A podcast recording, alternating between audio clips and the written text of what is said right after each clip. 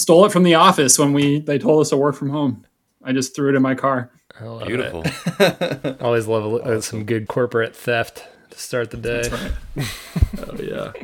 Canadian greed. Capitalism gone too far. You might have to cut that out. I might get in trouble. Out of nowhere, a former Grangekeeper now about to become the Masters champion.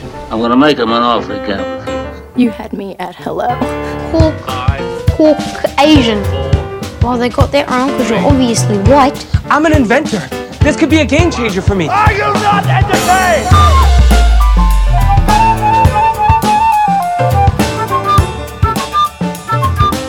Okay, here we go. Welcome back to another episode of Loose Concept, the loosest conceptual movie podcast on the internet. My name is Elijah Smith, and I am joined tonight by a guy who will bleed on the flag to make sure the stripes stay red.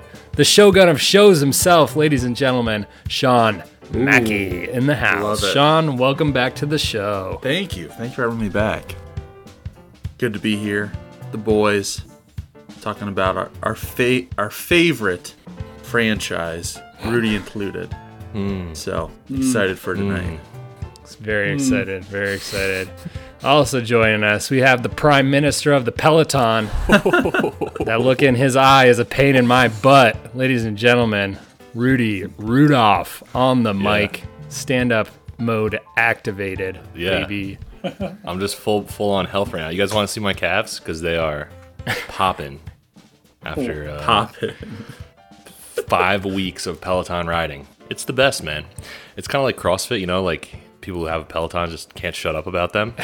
So I'm not going to be that guy, but listen, everyone needs a Peloton. Rudy is just like the veiny face meme kid about the Peloton this entire episode. The fact that Rudy, I noticed the other day you texted and you said Pelly. You even shortened it. Oh, yeah. Well, that's what we said. That's what people say. You got to get some miles on the Pelly. You know me. I feel like with enough time on that Pelly, you will be primed to do a recreation of that Tom Cruise run along the river, just along the Hudson instead. I feel like I could see you doing that. Foreshadowing. That's on my vision board. Nice. Also joining us here now, just weighing in on the Rudy's location, we have the Tim Hortons Titan, the Superintendent of Syrup, the Royal Regent of Roots. We put an explosive charge in his head to force him to come on this podcast. Ladies and gentlemen, Sam Eisbrenner back in the house for installment number 3 of our Impossible Missions series. Sam, welcome back to the show. Good to be back. Happy to be here. Ready to go. Okay, really just bringing the content here. I was expecting a little more from you, but hey, well, you know what, we'll take. Okay, hey, do you want me to comment on the syrup or the Roots? Or, I got the Roots hoodie on, so that was appropriate today. Sam is the easiest guest to come up with introductions for, because I just come up with a bunch of things about Canada and I just do alliterations with them. Yeah. It's great. Just literally, you have the whole country to work with. Exactly. Nothing's off limits. The Magician of Manitoba. Like, have you ever been to Manitoba? Yes, actually, for work. So. I was gonna go with the Magistrate of the Mounties, but maybe next time. Too. The Mounted Police, the Royal Canadian Mounted Police. Sorry to hear about your king passing away, Prince Philip. Yeah, he's actually a prince. So. The king lording over you. Is he? Does that affect you governmentally? Mostly we just care about the queen over here. So. Oh, gotcha. You know, rest in peace. Obviously, it's never a good one. So you're not planning a coup to fill that vacuum of power there that Prince Philip left behind. You're not trying to woo the queen into marriage, maybe? That's right. No, I'm back on the market. I mean, if you had asked me a few years ago, maybe I would have been in on that. That's right. I don't know. That's a good play. Do you think the queen is on Hinge yet, or is she more of a Bumble girl? I don't know. Is that what they use in the UK? Maybe she's swiping through Tinder. This is quite disrespectful. Can you imagine that Tinder profile, though? Just like her standing in front of all her castles. Oh, it's the most baller Tinder profile, probably. It's just yes, queen. I feel like she's more of a LinkedIn person. She's trying to get those romantic connections on LinkedIn. Are people doing that? Or like Mansion Global on Wall Street Journal? Oh. Could be. It could be. I don't know what the Royals are doing. There's some strange people. I don't know. I don't think it's... I think like if we were on this podcast and we weren't disrespectful of the British government, people would be asking if we like are really Americans, Rudy. So it's sort of a requirement of us. You know? Yeah. I will say I have the utmost respect of the... British monarchy. Yeah. Just to save face on that one. You know, I don't want to. Don't want to get myself in trouble. As a British citizen, as a subject of the British reign, you are obligated to say that. As a member of the Commonwealth, you're a subject. You're a peasant for the Queen. It's fine. Yeah, I guess. Anyway, I guess if that's what it has to be, we get a holiday, so that's our political segment of the podcast. Moving along, this is a little more of a serious segment, and we pride ourselves at Loose Concept on transparency. And so, Sam, there's something we need to talk to you about as a transparent podcast, and that's the fact that these Mission Impossible episodes have consistently been our least downloaded and played episodes in the history of the podcast. Oh no! So you are currently the guest on two of the two most downloaded. I don't know how to phrase that. The least downloaded. They're not. You got to do a little more advertising up there or something. Okay. Well, you know what? I'll have to activate a few of my old devices and see what I can do about that. Download the podcast on all of them. Play it the whole way through. Because you might have to cut the series. You know, the series might get canceled. Okay. Well, you know what? Reality check, right? Let's get to it. You know, the suits, the people at the network, they're just not really impressed with how this is performing. We're doing our best to like pull for you in these board meetings, Sam. But I don't know how much longer we're going to be able to hold out against them. You know, it's the suits, man. We're burning through cash. I'd like to file a formal complaint against the interns managing my voice volume. I think that's smart man. That's pretty obvious. That's the clear culprit of the issue. Just making you aware. But while we're on that topic, if you're listening to this podcast and you want to make sure that this series keeps going, that if you like hearing Sam on the mic, make sure to go to Apple Podcasts and leave a review and a rating and subscribe to the podcast there. That helps. Or you can follow us on Instagram and send us a message saying how much you love hearing Sam's voice on the podcast, or you can write into us at looseconceptpod@gmail.com and let us know there how much you like Sam, or you can also follow us on Twitter at looseconcept. Yeah, if you care at all about my personal self-confidence, download this podcast. Do all those things. That'd be great. Yeah. Rudy, do we have a Rudy's Reviews segment this week? Not on Apple. I can make one up if you'd like. No, it's all right. No Rudy's Reviews this week. No. That being said, do you hear that? It's off in the distance. It's coming closer. It's coming. There it is. It's the Loose Concept Pony Express.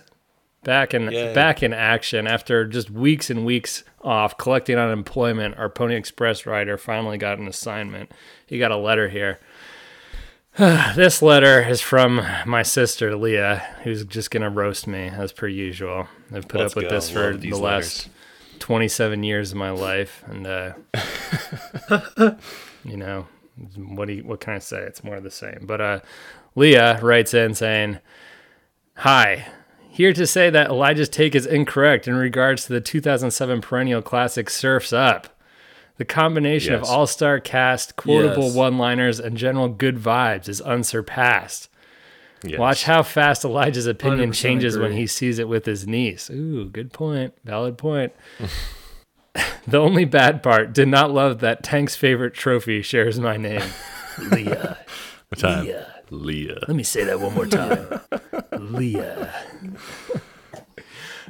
Best scene. Best scene. That's a great letter. Yeah, if you want to hear what Leah's talking about, you can stream our last episode, episode 40-something. 46, was it? 47? I don't know. Surf's Up. The Surf's Up episode. So check that out. Yeah. That's all we got. I think it's time to move into our feature film of the week. You boys ready? I'm ready. Always. Sean? Ready. The Shogun of Shows? Ready Player One. Ready Player One. Ready Player Sean. This week on the podcast, we will be breaking down 2006 is... Sam, do the honors. Mission Impossible Trois.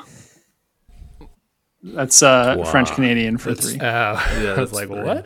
What? What is French Canadian for two? Duh. Duh. Duh. Duh. Duh. Duh. Trois. That's French. Turn off your transmitter. Do it. She had something she didn't want IMF to hear. I don't know if they've told you. I don't know what you think. We're being set up here. You don't have any idea what the hell's going on, do you? Anybody get down! Find him. Go, go, go, go, go! What are you not telling me? You think I'm playing? Rated PG-13. The mission begins May 5th everywhere.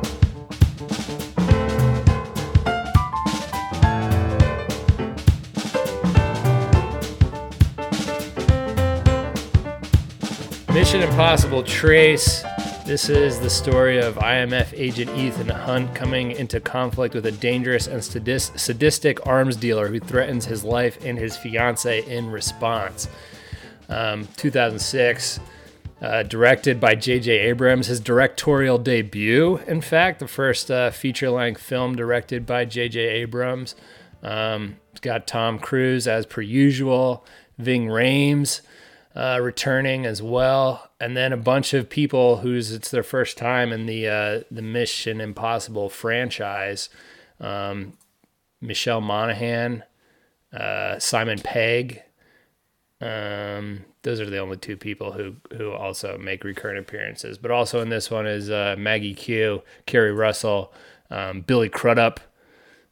Those are sort of the big names. But yeah, Mission Impossible 3. Let's kick it off here. Best Lawrence Fishburne. Did I not mention Lawrence? Yeah, Larry. Thanks. Larry Fishburne. Larry the Fish. Big Fish Larry. Larry's great. Anyway, yeah, Mission Impossible 3. Mission Impossible Trace. Mission Impossible Deux. It's Trois. Trois. Okay, sorry. Trois. Whatever. You get what I mean. Let's start with Sam, our esteemed guest, our Mission Impossible expert himself. What's the best part of Mission Impossible Trois? Sorry, just bear with me because I do not have my notes open. So oh my word. Three podcasts now. You still don't know to have your notes up and ready to go. I was looking at your faces. Sorry, I just wanted to appreciate that for a second. But. Common problem. Best thing, I think, actually, I mentioned it up top. Tom Cruise running in this one. There were some prime selections of that. Oh, yeah. Also, I don't know, but I think this could be the most quotable one so far. Right, exactly. Well, I wrote down like 15 different quotes. I felt the same way. Yeah. Yeah. So far, I think there's a good chance it could be for the whole series. We'll wait and see. Yeah. But yeah, there were some killer lines that I'll bleed on the flag to make sure the stripes stay red. That is pretty solid. That one can work for Canadians or Americans, right? Yeah. Yeah. You're right. Yeah. Keep that maple leaf red, right? You got to do it. What about it's unacceptable that chocolate makes you fat? Yeah. Or Philip Seymour Hoffman. It's okay. I always spill red wine on my white customers. Or Tom Cruise at the end, where he's like, I'm going to die unless you kill me. I'll die if you don't kill me. Great line. The best. Awesome. So the quotes. Anyways, that's what I got. Best thing. The quotes. I feel like so far, again, I'm going for like so far because we haven't talked about the other movies, but out of the first three Mission Impossibles, I think this has the best villain in Philip Seymour Hoffman's character. Just I'm a big fan of his work, and just felt like he was just so deadpan and like cool as a cucumber, getting thrown out the bottom of a plane basically, and just still has those good lines of he now knows Ethan's name, and he's just I don't know he's. I think is the most recognizable because, you know, Tom Cruise is in every single one of these movies, but his villain character, I feel like, really stands out in the series as being one of the most sinister. Okay. Yeah. Yeah. I have some additional thoughts on that, but we'll save them for a later segment. But yeah, I can see where you're coming from. Rudy, best part. Boys, last installment of this series, I said that the Mission Impossible 2 was 100 times better than Mission Impossible 1.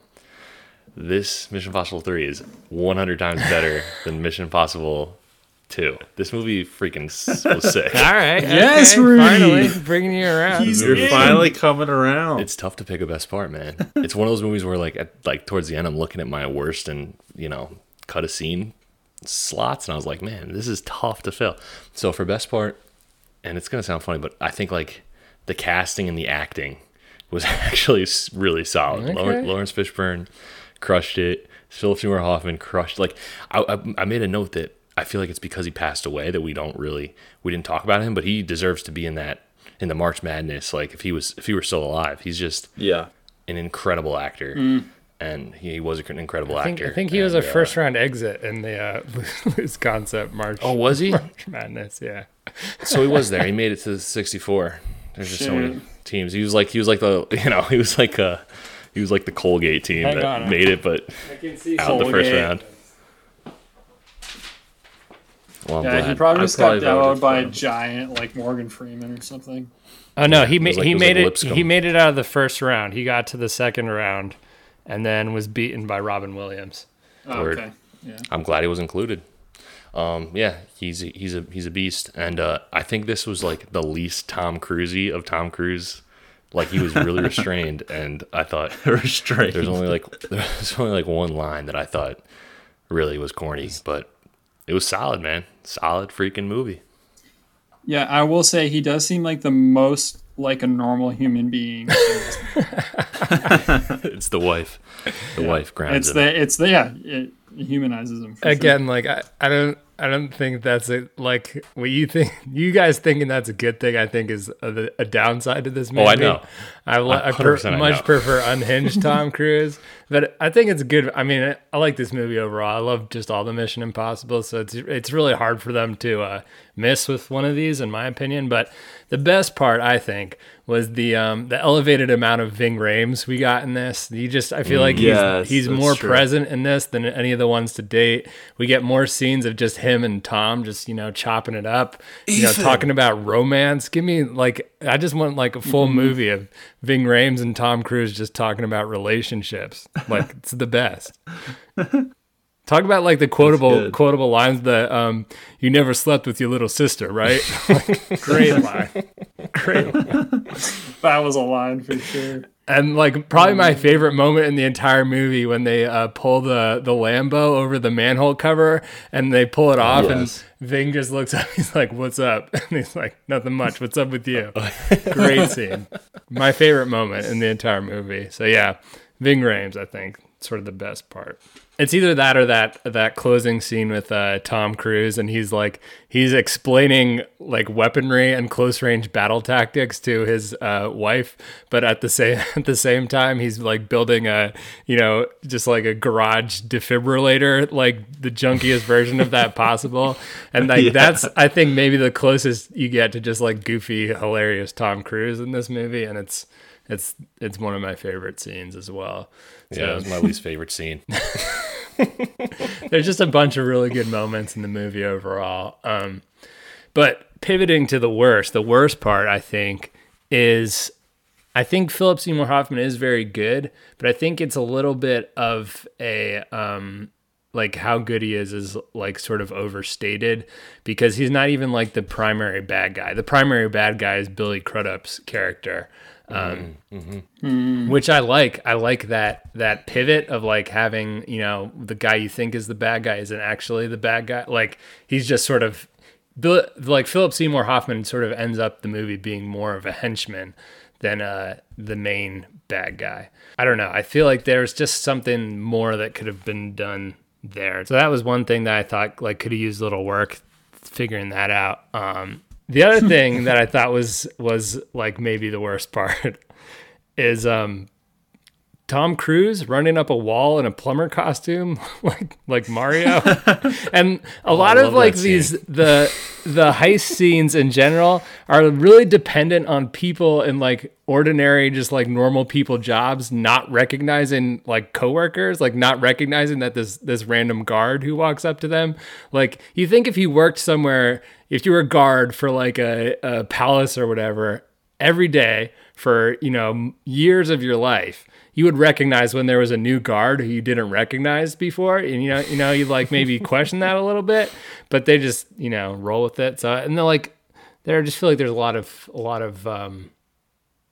heists and things that sort of hinge on that factor. And even like a goofy movie, like Mission Impossible, it's always something that I think about and always sticks in my head in these types of movies. But so... Yeah, but again, I mean, hard to find a worse sort of nitpicking anyway. Yeah, kind of going off my best. The worst is that I think the two best actors in this movie never meet. You know, Philip Seymour Hoffman never gets to face off against Larry Fishburne, which I think is a huge miss. What? Why would you even want that? Because it's like the two great. You know, it's like two great. Battle two warriors going against each other. Yeah. Two titans. Oh my, it's like word. Kong versus Godzilla, man. It's like, well, I mean, was Fishburne even in the March Madness? No. Fishburne's not a titan. He's good, but he's not like, I don't know. I think it would have resulted in some even better lines.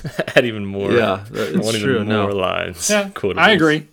It is interesting they never are even in a scene together. Yeah. Because Lawrence Fishburne is sort of just like irrelevant. Like he's an irrelevant character. Like he doesn't really matter to the. He's like a bit part. Yeah, which is dumb. I think it's like the what's his name?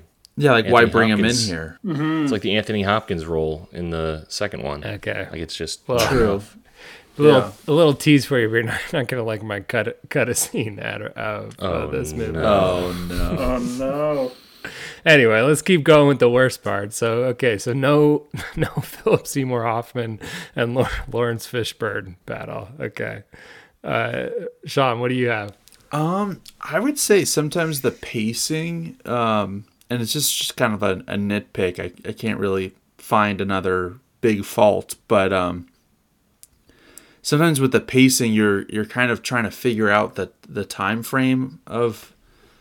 You know, what happens in between. Like an example would be he kind of escapes, I guess, custody from the government, like I would say within a couple hours of him setting his watch. And then by the time, I mean, I know the flight is a long flight, but even still, they get to Shanghai and it's like he's got 2 hours or something. And I almost would have... I don't know. Just to me, it's kind of like, what were you doing that whole time? I mean, he knew he needed to go to Shanghai. But, you know, I don't know. Maybe he's on airplanes. He's probably just waiting in airports, dog. It's a drag. It's a beating. Yeah. International travel, man. Yeah, it was just, I don't know. I was trying to figure out, you know, there's so much urgency at the beginning. You're like, okay, 48 hours at this exact moment. And then it's just like time just goes by and you're like, oh, we've got 2 hours to get the rabbit's foot. And then I have to call the guy to confirm. Like it was just a strange, they have that theme in most, I mean, all Mission Impossible movies, like it comes down to the very last second. And it was just strange to me that Philip Seymour Hoffman's character would just want kind of a phone call to confirm that he has the rabbit's foot, you know? Yeah. It's like that, you would think that would have been the last moment that he needed to like turn a key or like throw the rabbit's foot at the guy's feet or something to like save his wife. Yeah. And I thought that it was too. Just like, him like calling out of a tunnel. Why couldn't he just have called him and been like, yeah, I have it, when he really didn't have it, just to buy himself more time? Yeah, it was just a weird verification system of like, how do you know that he has it? So he's like, you had 5 seconds. So that just timeline was, but it's kind of just a nitpick of the movie. But I would have just liked it to be, I think, a little bit more paced out, so that, you know, he, maybe you give him 72 hours and he ends up in that. I don't even know what that place was at the end where he, his wife is killed, but it's not really his wife. Shanghai. Yeah, Shanghai. Yeah, I know, but like, is it? I don't know what it was, like a medical clinic or something. There's just like stuff all over the walls. I don't know. I would have liked that to be the moment where he has to sort of deliver the rabbit's foot at the last second, not just trying to get cell phone reception coming out of a tunnel. It was just a little interesting. But it's just kind of a nitpick. Yeah, I think maybe ties in a little bit to what Rudy was saying. But I think Philip Seymour Hoffman had such a presence when he was in the movie that I feel like they could have established a bit more. I guess kind of like maybe what you were saying. That's what I was saying, yeah. Yeah. I would have liked to see him in more scenes, or I guess more active in what was, I don't know necessarily what the best way to do that would be. I think maybe just having some scenes where he's, being a villain, I guess, like doing. Yeah. I mean, maybe he's acquiring some other super weapon and using it somehow, or like there's other things that he could have done to make it, I guess, add some gravity to the whole situation. And I would have loved to see them use him more. Well, something interesting about that could have been a solution, potential solution, was that this was the last one that they filmed sort of without being in the franchise mindset. This was sort of the last one that was like a standalone. So like the first three Mission Impossibles you can all just watch them on their own and they stand alone. The next three that we're about to get into now sort of all tie together and have the same villain. And they sort of retconned this one into Philip Seymour Hoffman's character. Like in the later movies, I think they talk about him being like the arms dealer or something for the organization that Ethan Hunt is trying to combat in the final three movies in the franchise, but or the more recent three movies in the franchise. But I think if they had done more to like be more like have a longer view of where the movies could go, they could have like hyped him up more and his role in that organization more, which would have made him a little bit more of a villain rather than just like, this elaborate henchman that was being manipulated by the U.S. government. Yeah. That's awesome. I would love to see a Mission Impossible series that continues on with Philip Seymour Hoffman as like the larger villain who reoccurs into other movies. But obviously, rest in peace, because he's not around. So can't do that. Peace. Yeah. This movie is, staying on the villain topic just real quick. This movie goes into the category of movies where it's like the villain, Billy Crudup in this case, as being the overarching villain. He's one of those villains who he's talking and you're kind of like, kind of has a point. Like, I don't know. Doesn't sound like that bad of an idea. You got to sympathize with him. Not like sympathize with him so much as like you can like understand the rationale of what he's saying and how you would think that would be a good idea. And you're like, well, I don't know. Would that really be so bad? It's a guy who hates his boss. Yeah. Yeah. Yeah. I can all relate to that. But do the means justify the ends? Do they? That's right? The question. He killed people that he didn't need to kill, I guess, is the idea. I don't know. I don't know. that death of Lindsay at the beginning, that was like scarring.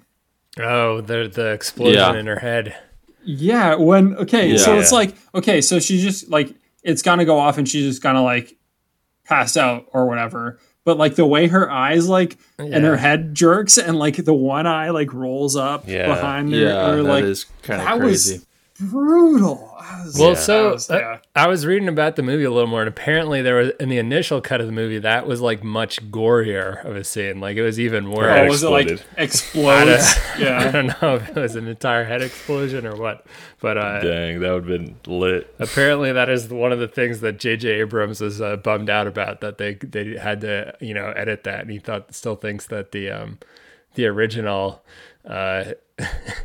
explosion or whatever was much worse. I don't know. I thought it proved it made the point without going there. I liked that it didn't explode her head. Yeah. That would have been gross. It's convenient that the explosive device in your brain gives you a warning that it's about to go off. That is nice. But, So moving into our next segment, cut a scene, add a scene. Sam, this is the segment where we cut a scene out of the movie, and then we come up with a hypothetical scene to add back into the movie.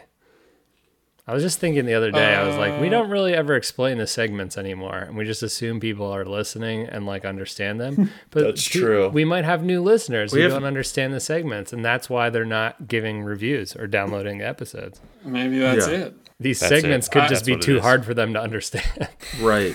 I did have a moment. I did have a moment watching this movie thinking, wait, what was I supposed to take notes on again? Exactly.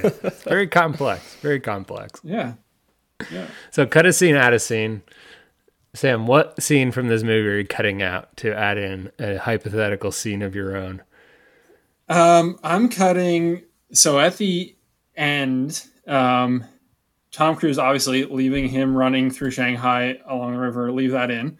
And then he gets to Rachel, and he has this fight with Philip Seymour Hoffman. And then he gets her out of the like ties or whatever.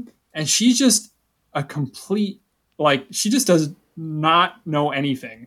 Like, she literally was sitting there watching Philip Seymour Hoffman tell him that he turned the bomb in Tom Cruise's head on, and she has no idea.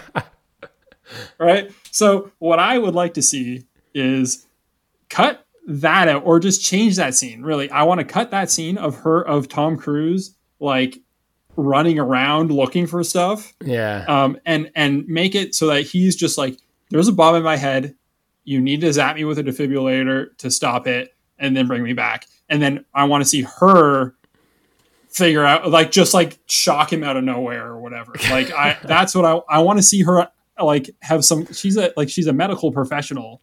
Like, she can handle a high pressure situation. Yeah, just do it. Put him in a bathtub and put a toaster in there. I don't know. Like, I think that's true, but at the same time, she's like witnessing him like murder a guy. Like, she's like seeing people be killed. Like, that's not just a typical high pressure situation. Like, you're literally seeing people be shot in the face. You know. So I agree with that, and I actually think that's part of why it makes sense. Like, you kind of build her up to it, because literally, like 10 seconds later, she's murdering people. Yeah. So I feel like if she was like competent, like somewhat, and like maybe slowly becoming more competent, not just like, I have no idea what's going on. Now Tom Cruise is dead, and okay, I'm okay. I'm going to shoot people now. Did you just call him Tom Cruise? Yeah, I think I might have. I was just getting really excited. Tom Cruise. Tom Cruise. Yeah. Yeah, I totally agree. Couldn't agree with you more, Sam. Okay, I'll make the case for it later. Go ahead, Rudy. Say what you need to say. Yeah. So I it's just that's the scene I would cut. I think that it's the fact that she's getting the gun, like the fact that she's learning how a gun works and then going to kill people, like, never gonna happen in a million years. And I want to make the point that this movie, it's almost as if they had listened to the first two podcasts and said, okay, we got to make a movie more believable for Rudy, because I loved we'll get into the masks later, but the way that they manufactured the masks, the mask, that one in the Philip Seymour Hoffman scene, it was tremendous. Philip Seymour Hoffman. This is super. That's not what I said. Well, nobody can get a name right on this episode. That's all right. I think on the March Madness episode, I'm pretty sure I called him Fillmore Seaman Hoffman or something. Oh, no. That's great. Yeah. Couldn't agree with you more. Did you add a scene, Sam? Yeah, I was just replacing it with one where she was more competent. Gotcha. Yeah. I just don't think that she would never in a million years be able to kill anybody. She'd be like, what the heck? As soon as she would have to reload, never gonna happen. I can understand, I understand that part, that aspect of it. I get that, but I still think any scene where she's totally where she'd be more calm and collected just wouldn't make sense. Can you imagine, I've personally have never seen someone be shot, or I've never seen someone be killed. Can you imagine seeing someone be killed in that gruesome of a manner? And you're not just watching someone die; you're literally watching someone be killed in a very gruesome manner. You're gonna be shook. You're gonna just be like, "What is happening?" You'll be exactly like she was. So I can understand wanting to get rid of the part where she all of a sudden becomes like John Wick for 2 seconds. That doesn't really make sense. But the scene where she's just is not really processing what he's saying and doesn't understand about the explosive, that makes perfect sense to me, because she's this is the most totally high trauma thing. And I like the contrast of having Tom Cruise, who's been in this situation a million times, just being totally cool and collected and going about his thing and making his defibrillator while he's telling her this is how you use a gun. This is, you pull this back and put this in here. And I don't know. I think that to me is one of my favorite scenes in the movie, especially because I think it's almost like they had that line that I will die unless you kill me line, and they were like, how can we write a scene for this line? And that's how they got to it. And so I love it for that reason. Yeah, I do love that line too. Me too. Yeah.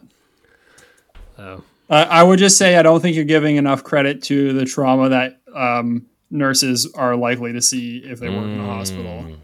If you talk to an ER nurse, they're seeing some pretty crazy stuff. I'm sure that, I know. I have, and I understand that, but I still don't think it's anywhere close to being traumatized by seeing someone be she literally sees. No, that's fair. It is different. She sees Philip Seymour Hoffman beating him to death. Then she sees him roll out onto the street and Philip Seymour Hoffman get hit by a car right in the face. That is way more traumatizing than seeing even someone come in who has a limb chopped off or something. Mm-hmm. This just doesn't, I don't think they compare.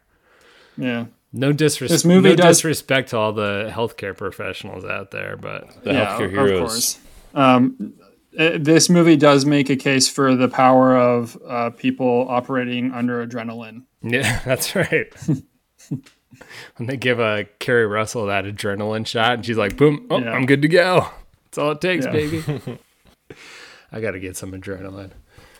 So what I'm cutting, I didn't really like Billy Crudup's whole character and the fact that there's a traitor. And I think it just leads to a lot of...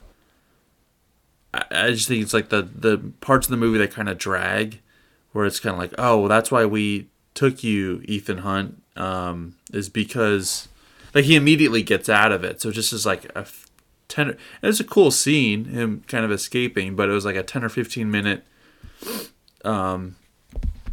whole scene where he could have had more interactions with Philip Seymour Hoffman's villain, kind of build him up like you guys were talking about into more of this mastermind rather than just kind of, like you said, a henchman.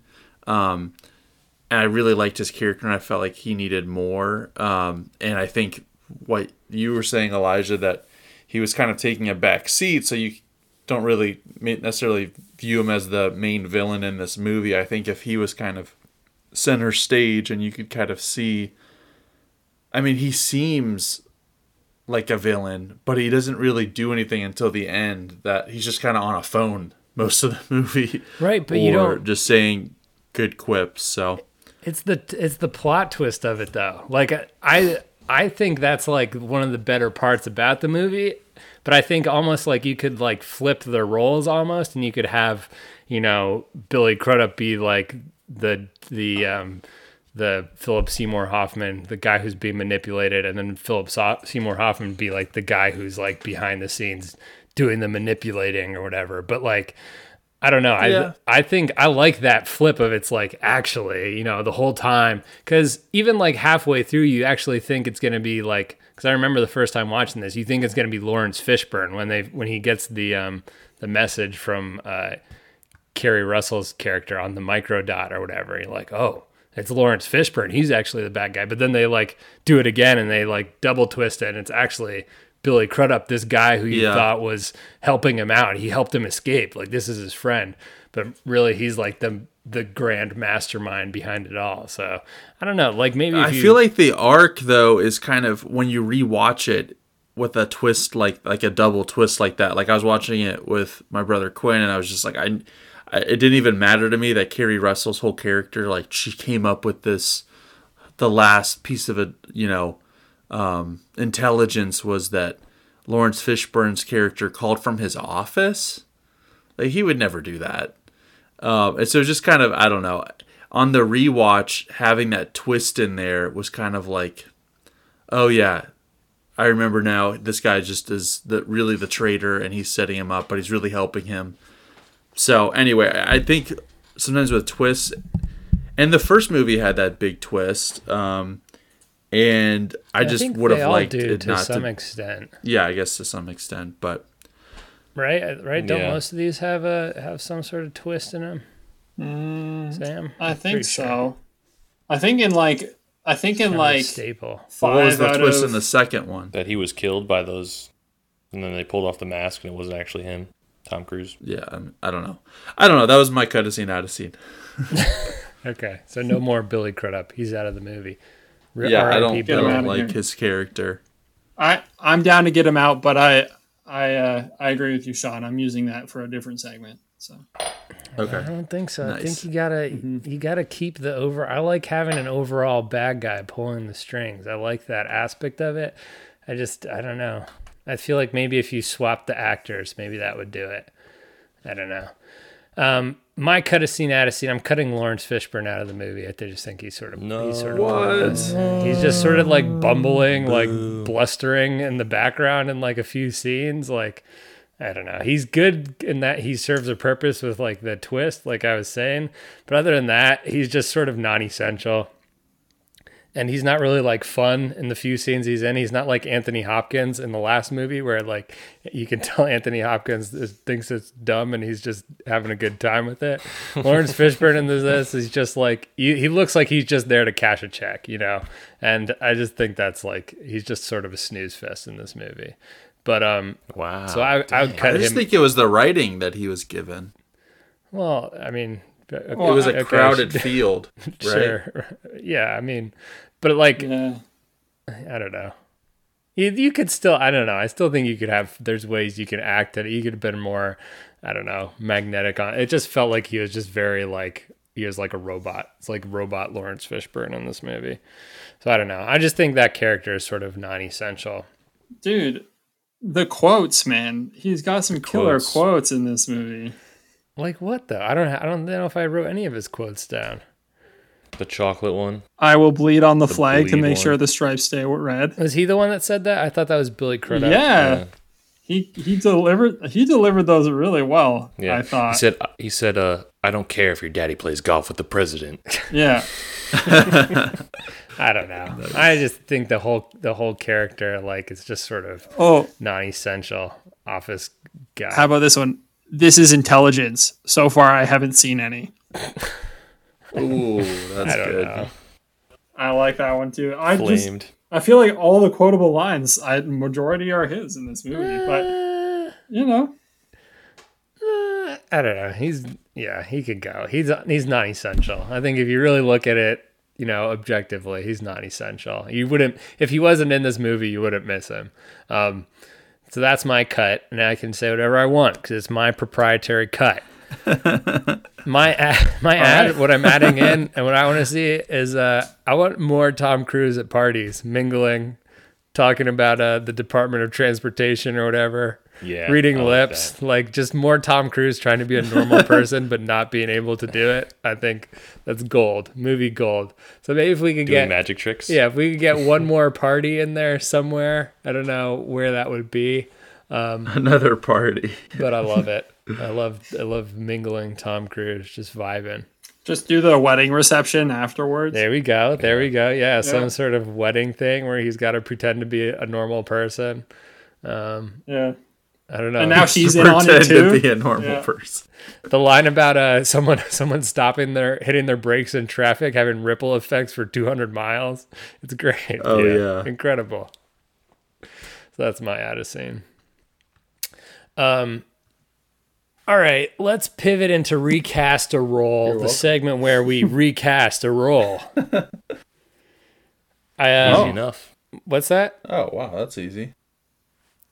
Other than the aforementioned possible swapping of Billy Crudup and Philip Seymour Hoffman in their respective roles, there was one interesting little tidbit that I came across, which I like because I think it would make for a more unhinged movie.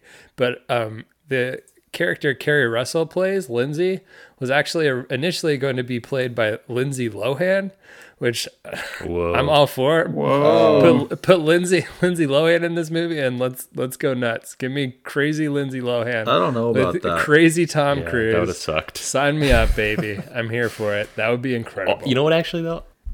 You could have that, Elijah. I like that, actually, because you could have that and you could have like her falling in love with Tom Cruise, but he not really wanting to fall in love with her. There we go. Nurse on the side. I like that. Now we're thinking creatively. I think she's hilarious, and I think having her in this movie would make it more hilarious. I'm all for just movies being goofier in general, and I think that gets the job done on this one. So that was my primary one. But one other interesting thing, which is not a recast per se, but it's just an interesting thought experiment to think about. But apparently, while this movie was in production, or while it was in pre-production before it came out, because Mission Impossible 2 hadn't done as well, there was speculation that Tom Cruise was going to be replaced by Brad Pitt for this Mission Impossible 3. Whoa! Don't tell me that. Why would you tell me that? Yes, apparently there's a lot of speculation at the time when the movie was announced, but before Tom Cruise was announced as being in it, that Brad Pitt was going to be doing it. Brad Pitt obviously went on to do Mr. and Mrs. Smith, which is very sort of a similar type of character. But I don't know, just an interesting alternate universe to think about. What if Brad Pitt had replaced Tom Cruise in Mission Impossibles? He might have stayed married to Jennifer Aniston if that had happened. That's it. There you go. That's also an interesting timeline. Because he met what's her name? Angelina Jolie. Yeah, on Mr. and Mrs. Smith. That's a good point. Great point. It's alternate universe. You know? Is this the biggest divergence in our universe? Really, when you think about it. Might be. This changes everything. You know, you really break it down, there might not even have been coronavirus. Think about it. That's a paper right there. That's a paper. How the decision to recast Tom Cruise in Mission Impossible 3 could have stopped the coronavirus. We figured it out. No, but that's just an interesting thought experiment for y'all. But yeah. Lindsay Lohan, put Lindsay Lohan in this movie. Actually, put Lindsay Lohan in most movies in general, just to make them all 25% more unhinged. So, lots of babes in this movie, though. Michelle Monaghan, Carrie Russell, and Maggie Q, all babes. Great casting. Thank you, Elijah. As a single member of this podcast, I think I'm allowed to say that. Word. Word. Who is the casting director on this movie? I'm gonna write them a thank you note. It might have been Tom Cruise. Was it? Was it Tom? Who do I get to make out with? I get to pick. Probably. So the guy Jonathan Rhys Meyers, he's the one of the assistants on the squad. He's like the. I guess he's kind of like, what is he? He's not like the tech guy. He's kind of like the. He's really like. He's like the miscellaneous. He's a fast grease man. Runner. Mm-hmm. Flies a helicopter. I want to see him be a little bit more funny and a little bit more like techie. Maybe not more techie, more funny, just basically. And I think if you put a Ryan Reynolds in that role, he's the same age. I think he'd be bring the jokes. I know he's more of like a leading man, but I think the amount of time he's given doesn't really. Not at the time, not back in 2006. I think he probably would have been that tier. So I would have liked to see that. I dig that. You know, they never say Jonathan Rhys Meyers' character's name the entire movie. They never refer to him by his name. Yeah, he's always just there. Yeah. Just like, are you serious? Yeah. His name is never mentioned. You. Can you go do this for me? It pops up in the beginning when they're looking at like the profile cards or whatever. But the only time they never actually say his actual name. Yeah. Isn't his name Declan or something like that? Oh, yeah, Declan. I did notice that. Yeah. I was like, that's a weird name, Declan. I worked with a guy named Declan. Whoa.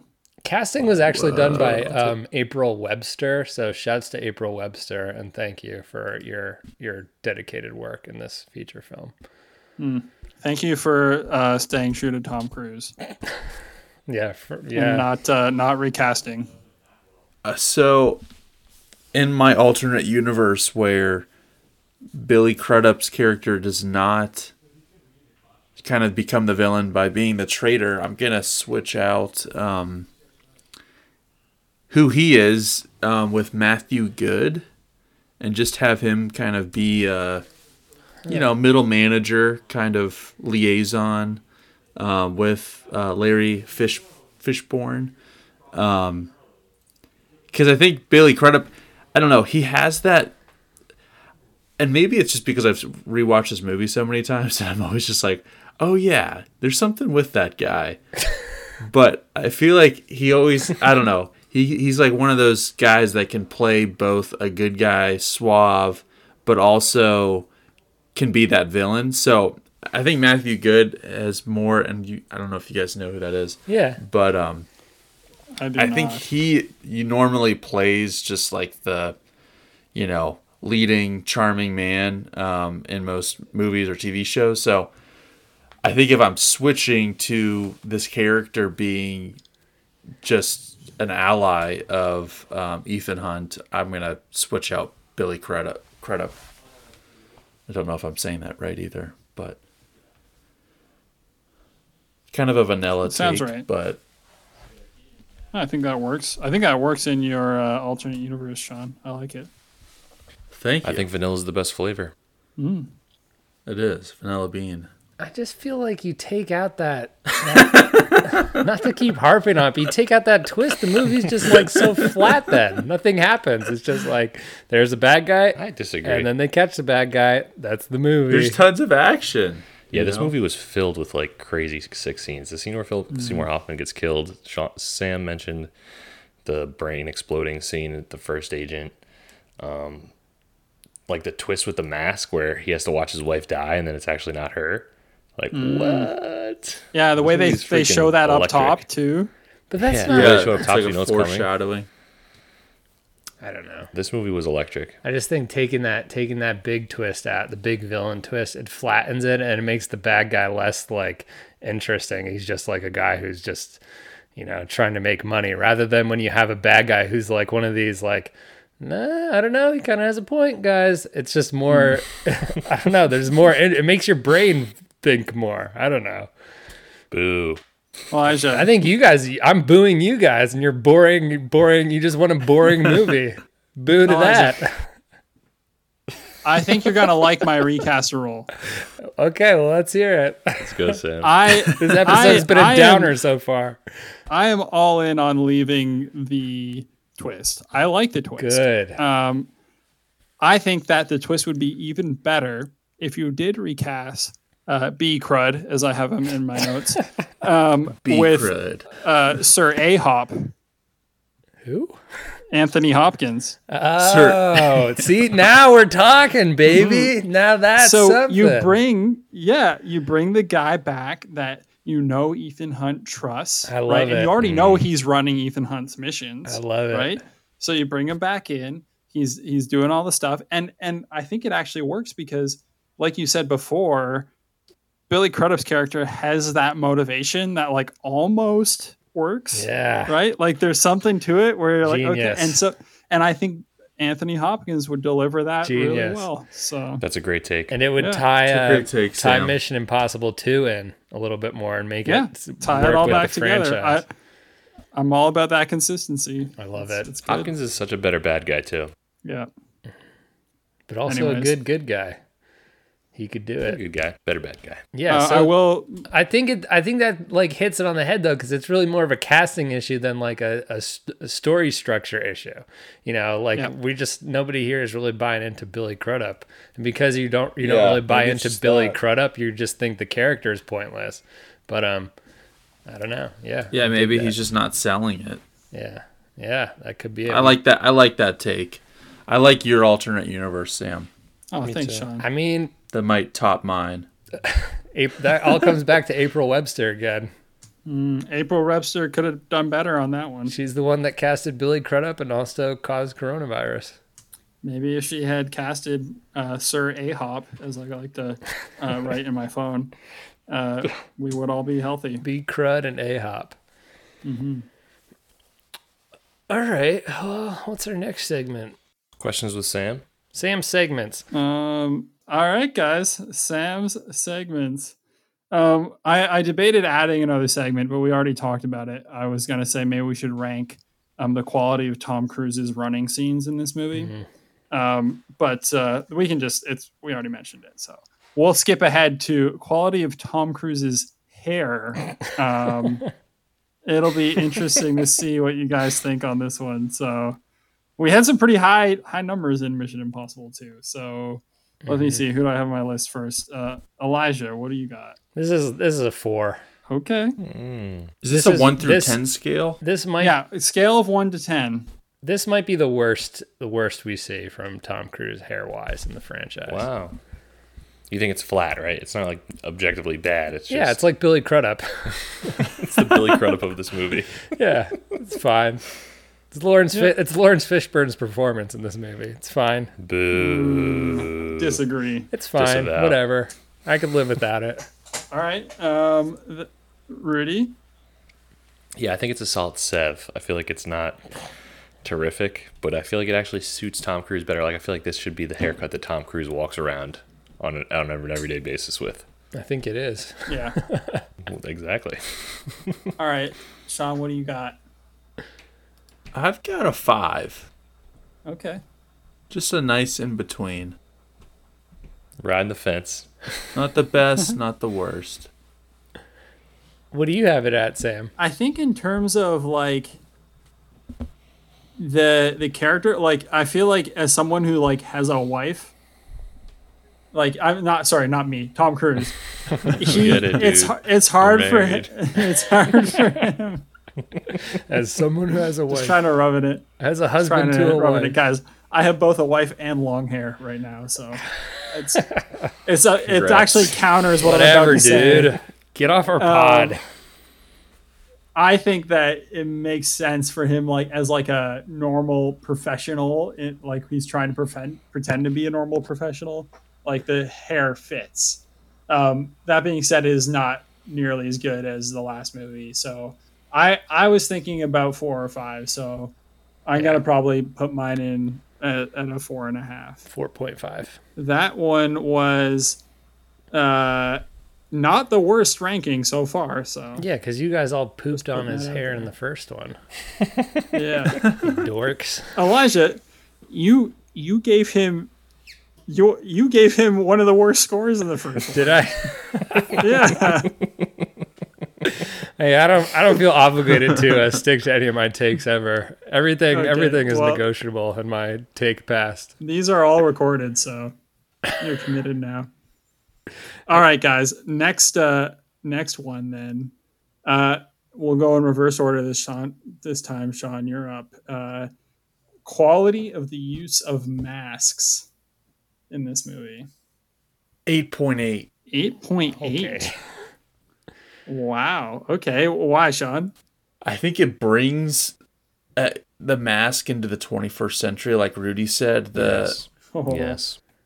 Kind of the construction, seeing that live was pretty cool, and it was more believable than in, I think, the first and second one, where it was kind of a stretch that the technology was there to be able to do that. So that's what I'm, that's where I'm going. Yeah. Sean, I actually, echoing that 8.8, I had it at a solid 9. Ooh, because nice. The first time I watched this movie, the intrigue that, like, the edge of my seat level that I had on that intro scene of Tom Cruise believing that his wife just got shot. That, I don't know, that I thought that was well delivered. So yeah, I have the fact that it was used against him. What did you have? Was huge. Yeah, yeah, it was cool. Mm-hmm. Yeah, solid 9, Sam. You nailed it. That's what I had. Because this, and Sean said it perfectly too, this brought it into reality. And I know, Elijah, it wasn't like everyone's wearing masks and who knows who, but like you guys in your the fact reality. That like you watch them make the mask, and it's like they actually can make that. Like that's very possible.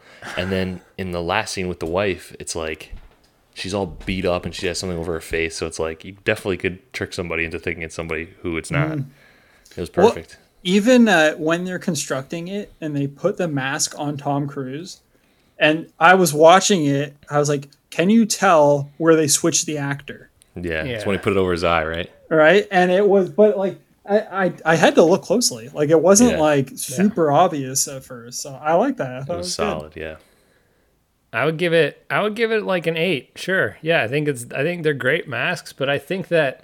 Like you guys, I think we're just on very different pages with these movies because you guys are looking for believability, and like believability to me, it's like this is a movie. Like I could care less about how some like make something awesome, make it cool. I don't care if I believe it or not. Like I don't have to believe it. Who cares? It can be the most out there thing possible. We have like Tom Cruise as some like random dude who's just, you know, freewheeling and just like killing people in Shanghai. Like that's not very believable, but like. I don't know. Like, who cares if it's believable? That's to me, that's just like so irrelevant. But I think the masks are good for what the reason Sam's saying, where it's like they keep you on the edge of your seat. Like anytime it's like, I love it for as like a plot device to do a plot twist. But I think like they're just as believable as any of the other ones. Like a mask that like you look at the way they put those eyebrows on, they just stick them on like they're like with tape. It wouldn't, and then all of a sudden they look like they're like threaded into each of the pores. Like it's not believable. It's stupid. But that's the whole point is that no, they're stupid. No, but Elijah, if the movies are supposed to be stupid. No, if it's too unbelievable and stupid, then it takes you out of it, and you're like, okay, this is dumb. No, I don't know. Never. At least for me, I'm like, this is stupid. Never. I think that puts me into it even more. I don't get that. I have a one or the other. If it's ridiculous and it leans into it and it like we all understand what it is, it can be fun, right? Like Godzilla versus King Kong. Like, yeah, that's the point. It's there's no one is expecting it to be believable. Yeah, that's not the point, right? But I think Mission Impossible 2, that it was on that side of the spectrum. Whereas, like, okay, like right from the outset, like it's not trying to be a believable movie. So I'm just going to enjoy it for what it is. It's ridiculous. And that's fun. Whereas this one is on the other side where, and I think that if you can make a movie that has like ridiculous action, but is also believable, ridiculous action, I think that is actually a more impressive accomplishment. If you can do ridiculous action and find a way to try and convince people that it could actually happen. And I like that. Okay, whatever. I don't think any of it's really believable at all. I think they're just like they're all goofy. These are all these Mission Impossibles that are all the same, and I think it's just like I don't know. I think that's everyone's so just projecting believability levels onto it because some of them are like shot in like darker and more gray tones or whatever. But like it's all it's not just as believable as the others. This movie is so much better. This movie is 200 times better. No, 200% better. Nah. You're just saying that because of surface level, like minor surface level differences that are tricking you into thinking that, but it's the same level of believability. No, they're all absurd. So wrong here. They're all absurd. That's what makes them good movies. Should we take a vote? What are we voting? What are we even voting? We have the votes. I don't know what you're voting on. On whether you're wrong or not. Wrong about what? I'm right. I don't care what you say. I know I'm right. The fact that all three of these movies are the same. They're not the same. I don't get how you could say that. Like, yeah, they're the same. They all have Tom Cruise as this ridiculous secret agent running around doing ridiculous things. He jumps out of a building with a parachute. Like, come on. Yeah. They're all ridiculous. That happens. He literally swings on a rope from one building to the next. They're all ridiculous. They're all stupid. They're not supposed to be believable. Batman did that. Elijah, okay. Here's an example. In this movie, so I was reading a bit about the stunts in these movies. So in this movie, there's that scene on the bridge with the helicopter shooting or the drone shooting missiles. Sure. And so you've got Tom Cruise sprinting across the bridge, and then they had him on wires and actually like threw him sideways into a car when that missile explodes. Sure. Right? Which is like, you can tell it looks like Tom Cruise got thrown sideways into a car. Right. But the whole scenario in and of itself is not believable. They're not just going to be doing that on some bridge in America. Like, you would hear about that. That'd be a massive deal. That would be like insane if that actually happened. So none of it's really believable. Sure. You're right. Okay. I think what I would say is believable about it is the way they portray these things happening. So I think my counterpoint, or like the the other example that goes against that is motorcycle jousting in Mission Impossible 2. Yeah, Thank you, Sam. Where there's they didn't actually joust motorcycles. Like, it's very, very obvious. This is not something that anyone actually attempted, right? Whereas I think in this movie, and actually in subsequent movies moving forward, And you hear about it all the time. Tom Cruise tries to do as many of these stunts as he can. And I think that this is where you start to see that be more effective. And I like that in the coming movies. I mean, this discussion is going nowhere, but I think the motorcycle jousting was just as realistic as him being exploded into the side of the car. It's the same thing. Mm. It's all the same thing. I think you guys are just deluding yourselves to sound more educated. Nope. It's all the same. No delusions on this side. It's all just McDonald's. That's right. That's what it is. It's an action flick. Anyway, let's move on. What were we even talking about? What part of the show are we even at here? I'm loving it. We're at the end. That's it. I said all my stuff. I have no things left to say. That's it. Oh, I did want to point out one thing that's maybe a damage control, but remember when we did the first one of these and Sam was like, you notice in movies Tom Cruise never has a romantic interest. And so far he's had a romantic interest in like every single one of these. No, okay. I'm stupid, you're smart. I was wrong, you were right. You're the best, I'm the worst. You're very good looking, I'm not. Attractive. All right. As long as you're willing to admit that now. You're right. Damage control. I'll own that. I will say that take was predicated more on the things that have happened with Tom Cruise in movies in the more recent selection of movies. So if you look in the last 10 years even, that I think that take would be more accurate. And I think if you look at the Mission Impossible movies moving forward, the Tom Cruise's relationship, if it does have any play in the movie, it is very, very small. Well, I'm just gonna say we'll talk about it when we get to it, but I think I'm gonna disagree with that one again. I'll still be disagreeing with that one.